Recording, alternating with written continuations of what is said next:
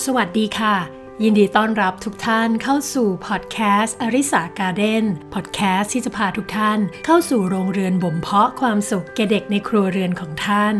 สวัสดีค่ะ แก้วกมลพัฒน์และขวัญวณิสา นักออกแบบกิจกรรมเพื่อพัฒนาการเด็ก เราเรียกตัวเองว่า practitioner ผู้ฝึกคนหนึ่งที่ฝึกอยู่กับตัวเอง ผู้อื่นและเด็กๆ ให้มีความสุขและสงบ หรืออีกชื่อหนึ่งที่เราเรียกกันเล่นๆ ก็คือผู้อำนวยการเล่นค่ะ คราวนี้ทำไมวันนี้เราจะต้องมาพูดกันเรื่อง survival brain ทำไมผู้เลี้ยงเด็กหรือว่าผู้ปกครองหรือผู้ดูแลเด็กจะต้องรู้เรื่องนี้ เพราะว่าวัยเด็กนี่ก็คือช่วงเวลาทองของการเรียนรู้ ซึ่งสิ่งเหล่านี้อย่างที่บอกไปในคลิปที่ผ่านมาหลาย ๆ คลิปในทุกอพิโซดคือจะพูดเกี่ยวกับเรื่องการเรียนรู้ในช่วงปฐมวัยของเด็ก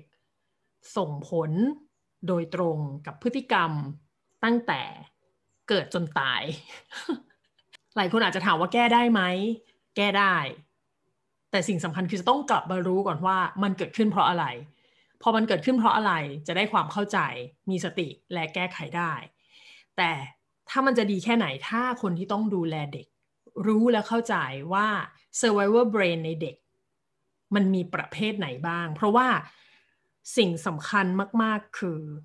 survivor brain เนี่ยเมื่อเกิดขึ้นแล้วจะขัดขวางการเรียนรู้ตรงหน้าของเด็ก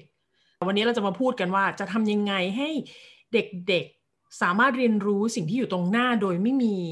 อะไรมาความรู้สึกอะไรมาขวางกั้นทำให้เกิด trauma ในวัยเด็กและส่งผลในตอนโต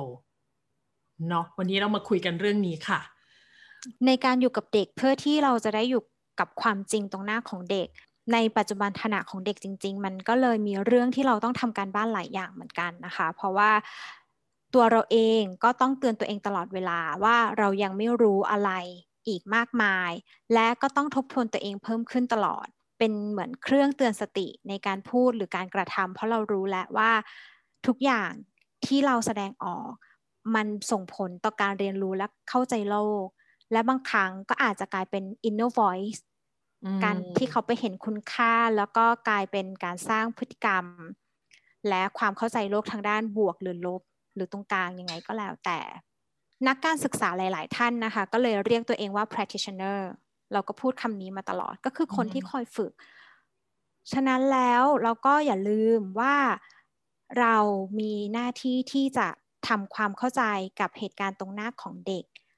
เพื่อที่ให้เขาจะได้เข้าใจโลกได้อย่างถูกต้อง เราก็เลยจะยกเรื่องของกลไกสมองของเด็กมาคุยกันอย่างง่าย ๆนะคะ ซึ่งก็เกิดจากการอ่านหนังสือหรือว่าข้อมูลวิจัยต่างๆ ก็ขอเล่าก่อนว่าอย่างตัวขวัญเองเนี่ยมาเริ่มศึกษาสนใจเกี่ยวกับด้านการศึกษามามานานนานจำไม่ได้ว่าเมื่อไหร่คิดว่ามันน่าจะมาจากตัวของตัวเองก่อนนะคะ มาจากข้างในตัวเราว่า เราสงสัยในระบบการศึกษาของเราที่เราเรียน แล้วในระบบแบบเนี้ย แล้วเรามีโจทย์เยอะเลยข้างในที่เราก็ไม่รู้วิธีหาคำตอบเออนึกออกไหมบางครั้งเราก็ถามครูก็ไม่ได้แล้วเราก็เราไม่ได้คำตอบเราไม่ได้คำตอบเราก็เลยมีความสนใจเรื่องเกี่ยวกับการศึกษามาเรื่อยๆ แล้วเราก็เป็นเด็กที่เหมือนตอนเป็นเด็ก เราอยู่ๆแล้วก็รู้สึกว่าเราอยากเป็นนักวิทยาศาสตร์เราก็แบบพยายามไปหาหนังสืออัตราชีวประวัติของนักวิทยาศาสตร์ ก็นั่งรถไปเองที่ห้องสมุดของจังหวัดนะคะตั้งแต่เด็กก็อ่านทีเนี้ยความคิดว่าความสนใจแล้วก็การตั้งคำถามกับเรื่องต่างๆ มันน่าจะมาจากหนังสือพวกนั้น แล้วมันก็มีวิธีการตั้งคำถามแปลกๆเนาะแล้วเราก็ พอเราเรียนรู้อะไรหลาย ๆ อย่าง เราก็พยายามจะหาคำตอบกับโจทย์ในใจของเรา ซึ่งโดยมากอะค่ะ มันเป็นเรื่องของอารมณ์ ด้านอารมณ์เนี่ยเป็นฐานให้เราเรียนรู้ตัวเอง รู้จักตัวเองมากขึ้นค่ะแล้วพอเราได้ศึกษาอะไรไปหลาย ๆ อย่าง มันก็เลยทำให้รู้สึกสนุก เหมือนว่าเรารู้ว่าซอฟต์แวร์ของเราทำงานยังไง ฉะนั้นมันต้องใช้ฮาร์ดแวร์ ก็เลยมาสนใจเรื่องสมอง แล้วก็พอตอนที่ไปอยู่ที่ยุโรปอะค่ะ มีเพื่อนรัก มีเพื่อนรักสองคน ก็ทั้งคู่ก็เรียนเกี่ยวกับเกี่ยวกับประสาทวิทยาเรียนปริญญาโททีนี้ก็เลยได้ได้มีการแลกเปลี่ยนอะไรกันมาเยอะนะคะ แล้วก็เขาก็สนใจเหมือนกัน แล้วเขาก็สนใจทางด้านการพัฒนาจิตวิญญาณการที่เราเรียนเรื่องสมองเรื่องจิตใจมันเหมือนเราอยากจะรู้เรื่องชีวิตนะคะ ก็เลยมีข้อมูลอะไรที่ได้แลกเปลี่ยนกันมากขึ้นค่ะหลัง แล้วขวัญก็เลยศึกษาเรื่องนี้มาเรื่อยๆยาวๆแล้วขวัญว่าน่าจะประมาณ 8 ปี 9 ปี แต่ที่เล่าให้ฟังเนี่ยก็เพื่อจะบอกว่ามันเป็นการเก็บเล็กเก็บน้อย ผสมกับประสบการณ์ที่เราได้ทบทวนชีวิตตัวเอง ข้อมูลต่างๆที่มาเล่านี้ก็เป็นเบสออนงานวิจัยนะคะ ก็ถ้ามีอะไรผิดพลาดก็เลยต้องอขออภัยมาไว้ก่อนนะคะต้องบอกโดยตรงว่าพอเวลาเราอาสองคนจะมีความตรงกันก็บอกก่อนนะว่าเราเป็นเพื่อนกันมาก็สิบกว่าปีแล้วล่ะ แทบจะเป็นเพื่อนในวัยเด็กกับวัยรุ่นเลยช่วงกำลังแลกเปลี่ยนกำลังเติบโต คราวนี้สิ่งที่คล้ายกันก็คือช่วงวัยเด็กของเรานี่ค่อนข้างจะโลดผลกันทั้งสองคนอพอขวัญจำได้ว่าขวัญเขานำเรื่องนำเรื่องเด็กมาพูดนานมาก ๆ แล้ว ตอนนั้นเองอะ่ะยังไม่คิดด้วยซ้ำว่ามันคือมันคือเขาเรียกเลยนะ มันคือสารตั้งต้นของ พฤติกรรมสมัยปัจจุบัน จนกระทั่งเราโตพอเรามีเวลาพอเราสังเกตคือเป็นคนอินกับเด็ก ด้วยด้วยด้วยด้วยภายในไม่รู้ด้วยซ้ำอะเนาะพี่ขวัญว่าทำไมเราถึงอินกับเด็ก เวลาที่เจอคนบูลลี่เด็กแบบไร้สาระมากอย่างเช่น เวลาเจอแบบเด็ก เอ้ยหนูดำจังเลยหรืออะไรอย่างเงี้ย กับต่อหน้าเราอะเราจะรู้สึกทำไมยูทำแบบนี้ทำไมยูสร้าง สร้างภูมาสร้างปมในใจเด็กข้างหน้า เราตั้ง question ทันทีพอ พอขวัญเขาเอาเรื่องนี้มาเล่าให้ฟังก็รู้สึกว่า เฮ้ยมันคือทฤษฎีทั้งหมดที่ตอบคำถาม ภายในของตัวเอง นี่เลยเป็นสิ่งที่รู้สึกว่าทำให้สนใจสิ่งเหล่านี้ขึ้นมาอย่างชัดเจนแล้วก็เป็นเหมือนเป็นต้นสารตั้งต้นสำคัญแหละทำให้เราได้ได้ทำอลิสาเนาะ ถ้าพูดถึงใช่ค่ะคราวนี้กลับมาตรง survivor brain อันนี้เป็นทฤษฎีที่เราได้เราเราได้ได้แลกเปลี่ยนแชร์กับใน w w w innerworld co uk ซึ่งเราได้เราได้ทฤษฎีนี้เราได้ไฟล์เนี้ยมาปีกว่าแล้ว แล้วครั้งนี้เราได้นำมาพูดถึง แล้วก็เดี๋ยวจะใส่ไฟล์นี้ไว้ที่ bio link นะคะ สามารถคลิกแล้วก็ดูได้เลย ก็คือในโหมดของ survival brain ก็คือโหมดของการเอาตัวรอด มันก็จะส่งผลต่อพฤติกรรมที่เราจะสังเกตได้ง่ายๆอีก 4 อย่าง แต่เดี๋ยวเราจะไปเล่าถึงรายละเอียดของแต่ละโหมดกันใน episode ต่อ ๆ ไปนะคะ วันนี้ขอแชร์ เกี่ยวกับกลไกการทำงานของสมองง่ายๆ ซึ่งขวัญไปดูคลิปของดร Diane Gehart ก็ให้ทุกๆคนนะคะ ลองลองทำอย่างนี้ก็คือ เอามือตั้งขึ้นนะคะ เหมือนเรากำลังโบกมือ bye bye แล้วก็พับนิ้วโป้งลงไป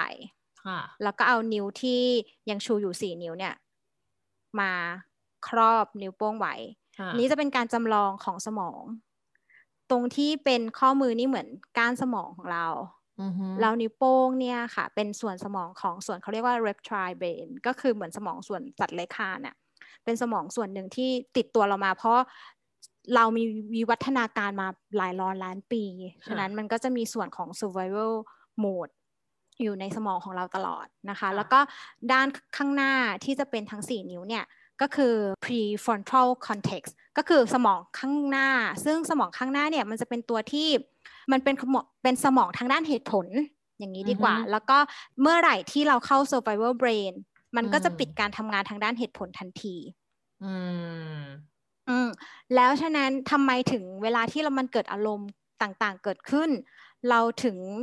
เอาเหตุผลมาคุยกันไม่ได้นะคะ แล้วเขาก็มีการเปรียบเทียบอีกอย่างหนึ่งก็คือการใช้ glitter jar หรือว่าขวดที่จะทำให้สู่ความสงบ ขวดที่เหมือนเวลาเราใส่กลิตเตอร์เข้าไปเราเขย่าเขย่าเช็คเช็ค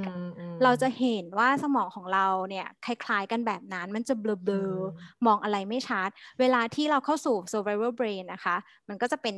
ประมาณนั้นอะเราต้องให้เวลาเพื่อที่ให้ทุกอย่างค่อยๆ ตกตะกอนแล้วก็เห็นอะไรใสขึ้นมาอีกครั้งหนึ่งสมองส่วนหน้าของเราถึงจะทำงาน เอาเป็นว่าเท่าที่เราควรรู้ ถ้าเราจะคุยกับเด็กก็คือ สมองส่วนหน้าเนี่ยนะคะทำงานเติบโต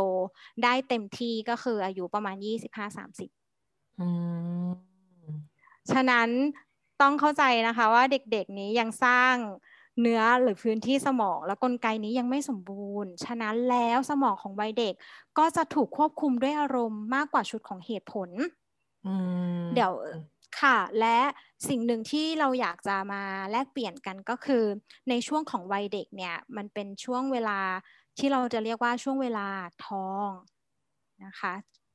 การที่เราได้รู้เกี่ยวกับเรื่องของกลไกทางสมอง ก็เหมือนกับว่าเราได้ทำความรู้จักศักยภาพทางกายของเรา เพราะว่าทุกคนก็มีร่างกายเนาะเราจะได้ดูแลแล้วก็เท่าทัน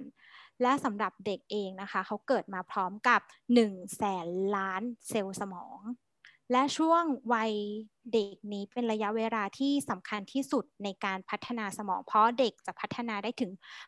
85%เมื่อเทียบกับสมองผู้ใหญ่ ทุกหนึ่งวินาที เซลล์สมองของเด็กจะเชื่อมต่อสูงสุดถึง 700 เซลล์ ก็คือเด็กเรียนรู้ตลอดเวลา non stop learning เลยนะคะ ฉะนั้นถ้าเราพลาดไป มันก็จะพลาดโอกาสทองในการที่จะเชื่อมต่อข้อมูลทางสมอง ตรงปลายประสาทเนี่ยจะมีเซลล์ประสาทที่จะสื่อถึงกันได้มันจะมีช่องว่างเล็กๆช่องว่างเล็ก ๆ เนี่ยมันจะเป็นตัวที่จะส่งสารสื่อประสาทขึ้นมา ซึ่งเรียกว่ากระบวนการซีแนปการที่เราจะสร้างเหมือนสร้างถนนว่าสิ่งนี้จะไปสู่สิ่งนี้แล้วจะเกิดกระบวนการอะไรต่อๆไปขึ้นมันคือการที่เซลล์สมองต่างๆ ต้องมาคอนเน็กกัน เหมือนเราสร้างแผนที่ อยู่ในหัวของเราค่ะ ฉะนั้นทุกๆคนมีแตกต่างกันทำอะไรบ่อยๆ มันเลยจะกลายมาเป็นพื้นนิสัยของเราต่อไปนะคะ ซึ่งมันก็จะมีช่วงเวลาที่จำกัด เพราะว่าในระบบชีววิทยาเราเอง ก็จะมีกระบวนการเรียกว่า pruning ซึ่งมันก็จะเริ่มชัดเจนตอนประมาณอย่างที่พูดไปก็คือประมาณ 9-12 ขวบ การไซแนปของเด็กๆนะคะ ก็จะมีการทำงานอย่างรวดเร็ว และเชื่อมข้อมูลกันอย่างมีประสิทธิภาพสูงสุด ก็คือช่วงเวลาของเรียกสั้นๆ ว่าประถมวัยก็แล้วกัน อย่างในช่วงเวลาของประมาณช่วงอายุสัก 6 เดือน 2 ขวบ 3 ขวบเนี่ยจะมีการเชื่อมต่อซีแนปกระบวนการซีแนปเยอะมาก เรียกง่ายๆ ก็คือการสร้างแผนที่หรือถนนในสมองของเราเนาะและพอมาช่วง 4-6 ก็กำลังจะเริ่มฟอร์ม เริ่มสร้างเส้น ที่แข็งแรงขึ้นเรื่อยๆ และจะมาสู่กระบวนการ pruning ก็ก็คือการที่ตัดตอนลงไป ซึ่งเราจะเห็นภาพชัดมากถ้าเราอ้างอิงเกี่ยวกับภาพของงานวิจัยนะคะ ก็พอเราหมดช่วงอายุ 10 ช่วงสักประมาณ 12 ไปแล้วเนี่ย จะเห็นเลยว่าจะจากเครือข่ายที่มันเยอะๆ แน่น ๆ เลยนะ เหมือน เหมือนอะไรพลุเหมือนเมืองเหมือนพลุที่เต็มเออเหมือนผังเมืองที่ใหญ่ แน่นเหมือนถนน เหมือนถนนที่แน่นไปหมดเลย กลายเป็นเหลืออยู่ไม่กี่เส้นเท่านั้นเอง ซึ่งมันก็มีอีกอย่างหนึ่งพี่แก้วนี้ก็คือไมอิลีนคือมันสำคัญเหมือนกันที่เราจะต้องรู้จักไมอิลีนยิ่งมีช่วงเวลาที่สั้นมากก็คือถึงสองขวบเท่านั้นเองไมอิลีนมีหน้าที่ที่ เหมือนตัวที่ช่วยทำให้การเดินทางของสารสื่อประสาทต่างๆ ขั้นตอนหนึ่งสองสามสี่ห้าหกเจ็ดแปดเก้าสิบเนี่ย เดินทางไปเร็วแค่ไหนถ้ามันไม่ถูกทำลายถ้ามันแข็งแรงมันก็เหมือนว่าเราเหมือนพอเรารู้ความรู้สึก แล้วเรารู้ว่าเราจะแสดงอาการโดยอัตโนมัติไปแบบไหน แล้วถ้ามันไม่ดีเราควบคุมตัวเองได้ทัน อย่างเงี้ย ทีนี้การที่เด็กจะมีโอกาส เรียนรู้ได้มากมายขนาดไหนในช่วงต้นนี้นะคะ อย่างที่เรารู้ว่าเด็กจะต้องเรียนรู้ผ่านประสาทสัมผัส อืม อีกอย่างหนึ่งก็คือเรายังมีเซลล์กระจกเงา คุณพระได้ยินการคุณพระเซลล์กระจกเงา ก็คือเด็กเรียนรู้ด้วยการที่เห็นยังไง มันก็เข้าไปอยู่ในโหมดการเรียนรู้ของเขาแล้ว เหมือนภาพในในใจอะ่ะ มีชุดกระบวนการนั้นเพื่อที่จะตอบสนองต่อไปได้ เซลล์กระจกเงาไม่ได้เรียนรู้และประมวลผล เห็นภาพยังไงเหมือนกระจกมันก็เข้ามา เป็นส่วนหนึ่งของเราแล้ว ฉะนั้นสิ่งแวดล้อมถึงสำคัญอ๋อ คือจะบอกแหละง่ายๆ ก็คือ เราอยู่กับใครเราก็จะกลายเป็นคนแบบนั้น มันคือการออสโมซิสตัวตนอีกตัวตนหนึ่งเข้ามา เราเอาตัวไปอยู่กับคนแบบไหน ก็จะเป็นคนแบบนั้น เราก็ copy paste นั่นแหละ มันก็เป็นช่วงวัยหนึ่งที่มันออกมาชัดเจนเลยก็คือ วัยลอกเลียนแบบ ถูกต้องไหมคะ อย่างเนี่ยมีน้องสาวเนี่ย จริง ๆ แล้วน้องสาวเป็นคนหวานมาก ชอบเรื่องน่ารักกรุบกริบใส่กระโปรงสีชมพู แต่พอมีพี่สาวเป็นทอมบอย ก็เลยก๊อปปี้เพจพี่สาวมา อันนี้ก็สงสารน้องสาวเหมือนกัน สุดท้ายมาตอนโตแล้วก็ไปขอโทษน้องว่า พี่ขอโทษพี่ไม่ควรจะให้น้องแบบน้องชอบใส่กระโปรงแบบน่ารักคิตตี้อะไรอย่างเงี้ยไปบังคับไปบอกน้องว่าไม่สวยเลยอะไรเงี้ย ซึ่งอะเราเอาจริงๆเราจำได้เลยว่า เราโดนบูลลี่มา เราเคยเป็นเด็กถักเปียสองข้างใส่กระโปรงสีเนี่ยสีเหลืองแบบนี้เลยน่ารักไปโรงเรียน แล้วเราโดนเพื่อนคนนึงบูลลี่ ปัจจุบันนี้ก็กลับไปด่ามันนะว่าแกบูลลี่ฉันแกทำให้ฉันเกิดทรมาสมัยเด็ก มันบอกว่าคนดำใส่อะไรเสื้อสีเหลืองน่าเกลียดทุเลศได้นี้เลยค่ะเด็กป .3 ป .4 เป็นอะไรคะทำไมต้องบูลลี่กันขนาดนี้ ก็กลับไปบูลลี่น้อง เก่งแต่ในบ้านไงเก่งแต่ในบ้าน อยู่ที่โรงเรียนแบบฟรีดฟรีดโซนเอาก็เลยไปบูลลี่น้องไปเอาออกกับน้องเห็นไหมคะ การใส่อะไรก็ได้อย่างนั้น pay it forward นะคะ ทุกอย่างดังนั้นกลับมาที่ทฤษฎีกระจกเงา ไม่ได้อยากเป็น และเป็นธรรมชาติมากที่เรารู้เลยว่าเด็กเรียนรู้ยังไง เด็กเรียนรู้จากการเรียนแบบเด็กเล็กๆชัดเจนมาก บางครั้งเราจะเห็นเลยว่าเขาจะใช้ชุดคำพูดที่เหมือนคุณพ่อคุณแม่มาก หรือว่าเสียงสูงต่ำเสียงลงท้ายและรับมาไวมากนะคะ ฉะนั้นเรื่องต่างๆ มันก็เลยเป็นเรื่องที่ค่อนข้างที่ต้องเอาเป็นว่าอย่าลืมว่าเราคือ practitioner เนี่ยเป็นคำสำคัญมาก เมื่อไหร่ที่เราคิดว่าเราเราเป็นผู้สอนแล้ว เรื่องมันจะซับซ้อนขึ้นเยอะเลย เพราะว่าเด็กจะมาสอนเราแทนค่ะ เพราะว่าเขาเรียนเขาเรียนแบบ อันนี้ชัดเจนมากก็คืออลูกของเพื่อนสองกลุ่ม ลูกกลุ่มหนึ่งเลี้ยงด้วยละครหลังข่าว กับอีกกลุ่มหนึ่งที่เลี้ยงด้วยสารคดี ลูกสองบ้านเนี้ยพอเรามาอยู่ด้วยกันอะตอนแรกจะเล่นด้วยกันไม่ได้เลย แต่เด็กที่กลุ่มสารคดีเนี่ยจะเป็นคนที่ต้นคิดในการเล่นสนุกเยอะมากโดย โดยไม่จำเป็นจะต้องใช้วัสดุที่ถูกคิดมาแล้ว นั่นก็คือเครื่องนั่นก็คือของเล่นที่ขายตามห้างปกติ เด็กกลุ่มสารคดีเขาจะมีความสุขกับของที่เขาสร้างขึ้นมาเอง กับกลุ่มละครหลังข่าวเนี่ย เวลาเขามาอยู่ด้วยกันเนี่ย กลุ่มละครหลังข่าวทำเป็นจะชอบล่อเด็กกลุ่มสารคดีว่า เนี่ยเขามีของเล่นอะไรบ้างเขามีนู่นมีเขามีนี่เพื่อนกลุ่มสารคดีก็จะเห็นสักพักหนึ่งแล้วแล้วเขาก็จะรู้สึกว่า ก็มันเล่นแค่นี้หรอ อันนี้นั่งสังเกตหลาน ก็เล่นแค่นี้ เล่นจบแล้วก็เขาก็รู้สึกว่าเขาหมดความสนใจในของเล่นที่มันเล่นได้แค่นี้ แล้วเขาก็ไปเล่นของอื่นๆที่เขาคิดขึ้นมาเอง แล้วเขาก็เป็นคน โฮมกลุ่มด้วยซ้ำนะ เป็นคนโฮมกลุ่ม ว่าเฮ้ยเราเล่นอันนี้กันดีกว่า เราเล่นอันนี้กันดีกว่า แล้วกลายเป็นว่าไอเด็กที่มีของเล่นเยอะๆอะก็นั่งอยู่ตรงนั้นแหละ แล้วสักพักอะเขาก็ไปหากลุ่มสารคดี แล้วก็ขอเล่นด้วย อันนี้คือการนั่งสังเกตเพราะสุดท้ายแล้วอะการที่ได้เล่นในจินตนาการของตัวเอง แล้วมีเพื่อนเล่นร่วมกับจินตนาการของตัวเอง เป็นสิ่งที่สนุกสำหรับเด็กจริง ๆ ไม่ใช่ไม่ใช่มันมาจากสิ่งที่ ถูกคิดมาให้แล้วอะโอเค มันสนุกแหละแต่มันสนุกได้แค่ช่วงเดียว เพราะมันเล่นได้แค่นี้ มันไม่สามารถพลิกแพงอะไรได้อีก มันคือมาถึงวางจัดพอมันจบแล้วมันคือจบอะก็แค่ลื้อแล้วก็ทำใหม่อีกรอบหนึ่งกดมันก็กดเดิมๆอืม อันนี้เมื่อกี้เชื่อมโยงกับอะไรไม่รู้ แต่ว่ารู้สึกว่าอันนี้อยากเล่ามันแชร์คู่กัน คือมันมันกลายเป็นว่าทุกอย่างมันเป็นเรื่องเดียวกันไปหมดนะเรื่องของการศึกษาเรื่องของเด็ก เพราะว่ามันเป็นเป็นผลกระทบกับสังคมกับ กับเราตอนตอนโต เอาเป็นว่าที่เราคุยเรื่องเข้าที่เราเอาเรื่องสมองมาคุยกันคร่าวๆ เพื่อที่เราอยากจะให้เราให้ความสำคัญกันมากขึ้น ว่าสมองของเด็กเนี่ยทำงานแตกต่างจากสมองของผู้ใหญ่ บางพฤติกรรมที่เด็กแสดงออกมา เขาไม่ได้เป็นเหมือนที่เรามองว่าเขาจะเป็น เช่น เขาเรียกร้องความสนใจ เขาอยากได้นู่นได้นี่ แต่มันเป็นโหมดอัตโนมัติ มันเป็นโหมด survival ของเขาอะค่ะ และการที่เด็กจะเข้าไปสู่โหมด survival การที่เด็กจะเข้าไปสู่โหมดเอาตัวรอดเอาชีวิตรอด มันก็จะเกิดมาจากความรู้สึกที่มันคาดการอะไรไม่ได้เหมือนเราตกใจ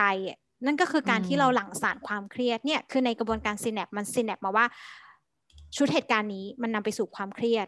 ก็เข้าไปเลยชุดเหตุการณ์นี้มาสู่ความเครียดเสียงดังนำไปสู่ความเครียด พอเด็กได้รับชุดประสบการณ์ที่แปลความว่า นี่จะต้องเข้าไปสู่โหมด survival แล้ว มีสารความเครียดหลั่งเข้ามาแล้วแสดงพฤติกรรมแบบนี้ บางครั้งเวลาไปเจอบางเหตุการณ์ที่มันดูไม่ได้เหมือนอันตรายอะไรเลย แต่เขาก็เข้าไปสู่โหมด survival อาจจะเป็นแค่เสียงที่ดังกว่าปกติ อย่างมีมีอันนึงที่ขวัญอ่านแก้ว สมมุติว่าถ้าเรา มีภาพภาพหนึ่งซึ่งเป็นภาพของท้องทะเลสวยงาม แล้วก็มีร่มสายรุง้ง แล้วก็มีเบาะนั่งสวยๆ คนบางคนอาจจะมองไปแล้วก็เห็นว่า โอ้โหเวคชั่นนี้จะต้องวันเดอร์ฟูลแน่ๆมันจะต้องเป็นการเที่ยวที่สนุกแน่ๆอีกคนนึงอาจจะมองเห็นปลาฉลาม แล้วก็กลัว เห็นแต่อันตราย เออ อันนี้เกิดขึ้นกับคุณยายฉัน เป็นการฝึกฝน อันนี้ยกตัวอย่างเลยจากที่บ้านก็คือคุณยายเนี่ยมักจะเห็นสิ่งที่แย่ในทุกสิ่ง และสามารถเกิดขึ้นได้ อย่างเช่น ไปคุณยาย ไปเที่ยวภูเขากัน เนี่ย ขับรถไปอะ ทางมันเล็ก ถนนก็ลื่น เดี๋ยวรถคว่ำไม่ไป ไปคุณยาย ไปเที่ยวนี่ไปเที่ยวนู่นกัน จนวันหนึ่งได้มีโอกาสมานั่งคุยคุณยายคุณยายทำไมคุณยายถึง ถึงมองไอ้โลกในแง่ไม่ดีไปก่อนล่ะ เออคุณยายก็มานั่งคิดคุณยายก็พยายามตอบคำถามนะ ว่าเออทำไมเนาะยายก็ไม่รู้เหมือนกัน ก็นั่งคิดไปมาคุณยายเขาก็ตอบว่าสมัยก่อนเนี่ย มันมีเหตุการณ์ที่มันไม่คาดคิดเกิดขึ้นกับครอบครัว แล้วก็เกิดขึ้นกับสถานการณ์ที่แก้ไขไม่ได้ ยังไม่มีอะไรที่เข้ามาแก้ไขได้ทันท่วงทีเท่ากับปัจจุบันนี้ แล้วมันก็เกิดขึ้นกับคุณยาย แล้วก็เกิดขึ้นกับครอบครัวรอบๆได้ใกล้ แล้วก็นั่นแหละมันคุณยายก็เลยได้รับการแพนิคเรื่องเนี้ยมาตั้งแต่เด็ก คุณยายเคยเล่าด้วยซ้ำว่าตอนช่วงระเบิดลงที่ประเทศเรา ก็จะมีเสียงหวอ คุณยายเคยเห็นด้วยซ้ำว่า เห็นต่อหน้าเลยคือ เห็นพอระเบิดลงปุ้ม ช่วงอังสุมาลินอะเนาะระเบิดลงปุ้ม คุณยายได้ไปหลบ ไปหลบกำลังวิ่งไปเพื่อที่จะไปหลบในหลุม ระเบิดที่มันขาดออกมา มันจะเป็นสังกะสีที่ออกจากลูกระเบิดอะมันตัดหัวคนที่อยู่ต่อหน้าคุณยายอะที่วิ่งไปด้วยกันอะตอนเราคนนั้น ใช่แล้วเห็นกับตาเลย แล้วยายก็โดนดึงไปคือเหมือนในหนังเลยโดนยึงไป แล้วยายก็เห็นว่า หัวที่หล่นลงไป กับจักรยานยังปั่นไปข้างหน้า คือคุณยายเห็นความตายใช่คุณยายเห็นความตายมาเยอะ ดังนั้นคุณยายเลย แล้วตอนนั้นคุณยายก็คือกำลังจะเป็นสาวก็คืออยู่ในช่วงวัยสิบสองสิบสามสิบสี่ก็อยู่ในช่วงที่กำลังคิดกำลังจำเลย แล้วก็มันก็เลยเป็นภาพจำว่าทุกอย่างมันคือสิ่งอันตรายเพ ราะคุณยายผ่านช่วงความโลกครั้งที่สองมา ดังนั้นมันก็เลยฝังใจ แล้วก็จนปัจจุบันนี้คุณยายก็ยังเหมือนเดิมก็คือ คุณยายยังใช้ทุกอย่างเหมือนช่วง มันช่วงสงครามโลกครั้งที่สอง มันคือช่วงชุดพฤติกรรมจริง ๆ เราเห็นมันน่าสงสารคือมันมันก็ดีแหละเพราะว่าลูกหลานก็จะได้ใช้ทุกอย่างประหยัดประหยี แต่ว่าจนบางทีนี่คุณยายประหยัดมากอย่างเช่น เอ่อผ้าที่บ้านอะใช้แล้วใช้อีกจน มันมาเป็นชุดเป็นชุดเสร็จมาเป็นผ้าคีริ้วผ้าคีริ้วโดนตัดแบ่งออกมาเป็นผ้าคีริ้วเล็กจนบางทีต้องแบบบอก คุณยายให้เขาก็เสียนชีวิตเถอะคุณยายเจอเยอะมันไม่ใช่แค่ตรงนั้น หรือบางทีตอนที่คุณยายบอกว่าช่วงนั้นคุณยายเป็นเริ่มเป็นสาวแล้ว แล้วคุณยายเข้าไปทำงาน คุณยายทำงานโรงงานโรงงานแป้งตังงูนะจ๊ะแล้วก็อในช่วงนั้นคุณยายจำได้ว่าคุณยายกำลังจะข้ามถนน คราวนี้ มันมีคนที่เดินมากับคุณยายที่อยู่ฝั่งตรงนั้นอะเขาเดินออกมาก่อน แล้วรถมันชน ตู้มรถชนแล้วประเด็นคือเขาจูงลูกมาด้วย ตอนนั้นน่ะลูกอะรอดวิ่งออกมา แต่คนที่เป็นแม่คือร่างอะ มันแหลกแล้วอะ มันมันมันเละไปคาถนนแล้ว แต่เท้ามันอะ ยังเดินไปข้างหน้าอยู่ อืม มันคือมันนะนี่คือสองครั้ง ที่คุณยายเจอร่างที่เคลื่อนไหวโดยที่ต้องซึ่งต่อหน้าต่อตาดังนั้น คุณยายเลยรู้สึกว่า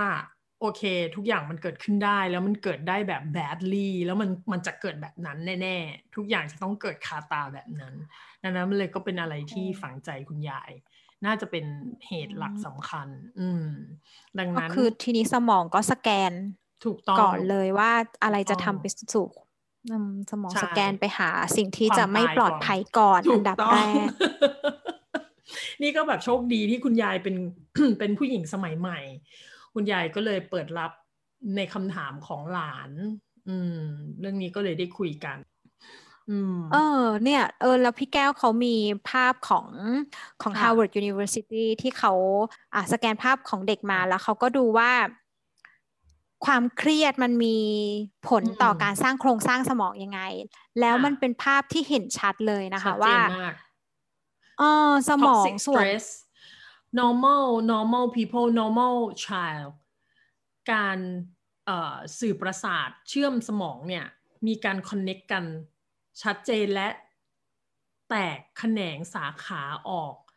อย่างที่ร่างกายควรจะเป็น แต่ เด็กที่โดนอยู่ใน survival brain เนี่ยหรือโดนโจมตีด้วย toxic stress การเชื่อมโยงหรือ synapse เนี่ย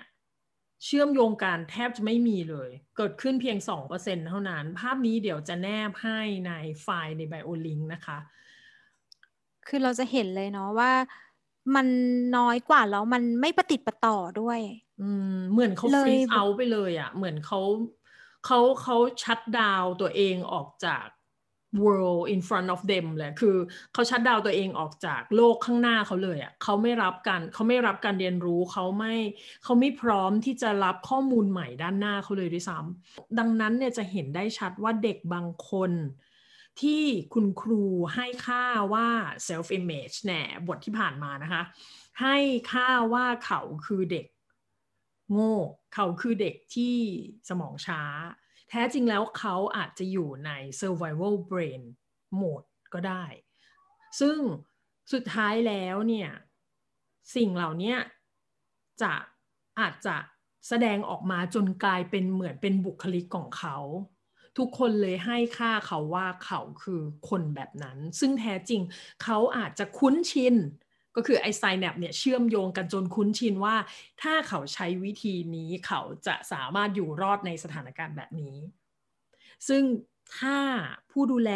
คุณครูผู้ปกครอง ให้ความสนใจในตัวเขาเพิ่มขึ้นอีกสักหน่อยนำเขาออกจาก server brain นั้น เราจะได้พบตัวตนที่แท้จริงของเด็กๆของเราทุกคนอย่างแน่นอนค่ะ เพราะเราเชื่อมั่นในศักยภาพของการเติบโตของเด็กทุกคน ดังนั้นเดี๋ยวเอพิโซดต่อไปนะคะ แก้กับขวัญจะเล่าให้ฟังเกี่ยวกับ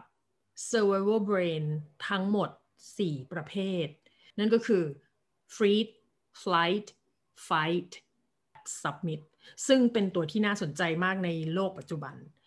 เราจะมาพูดกันในเอพิโซดต่อๆไปค่ะ ขอบคุณสำหรับการรับฟังเราสองคนในวันนี้ แล้วพบกันใหม่ ขอให้เด็กมีพื้นที่ของเด็ก อยู่ในสวนเด็กเล่นนะคะ สวัสดีค่ะ สวัสดีค่ะ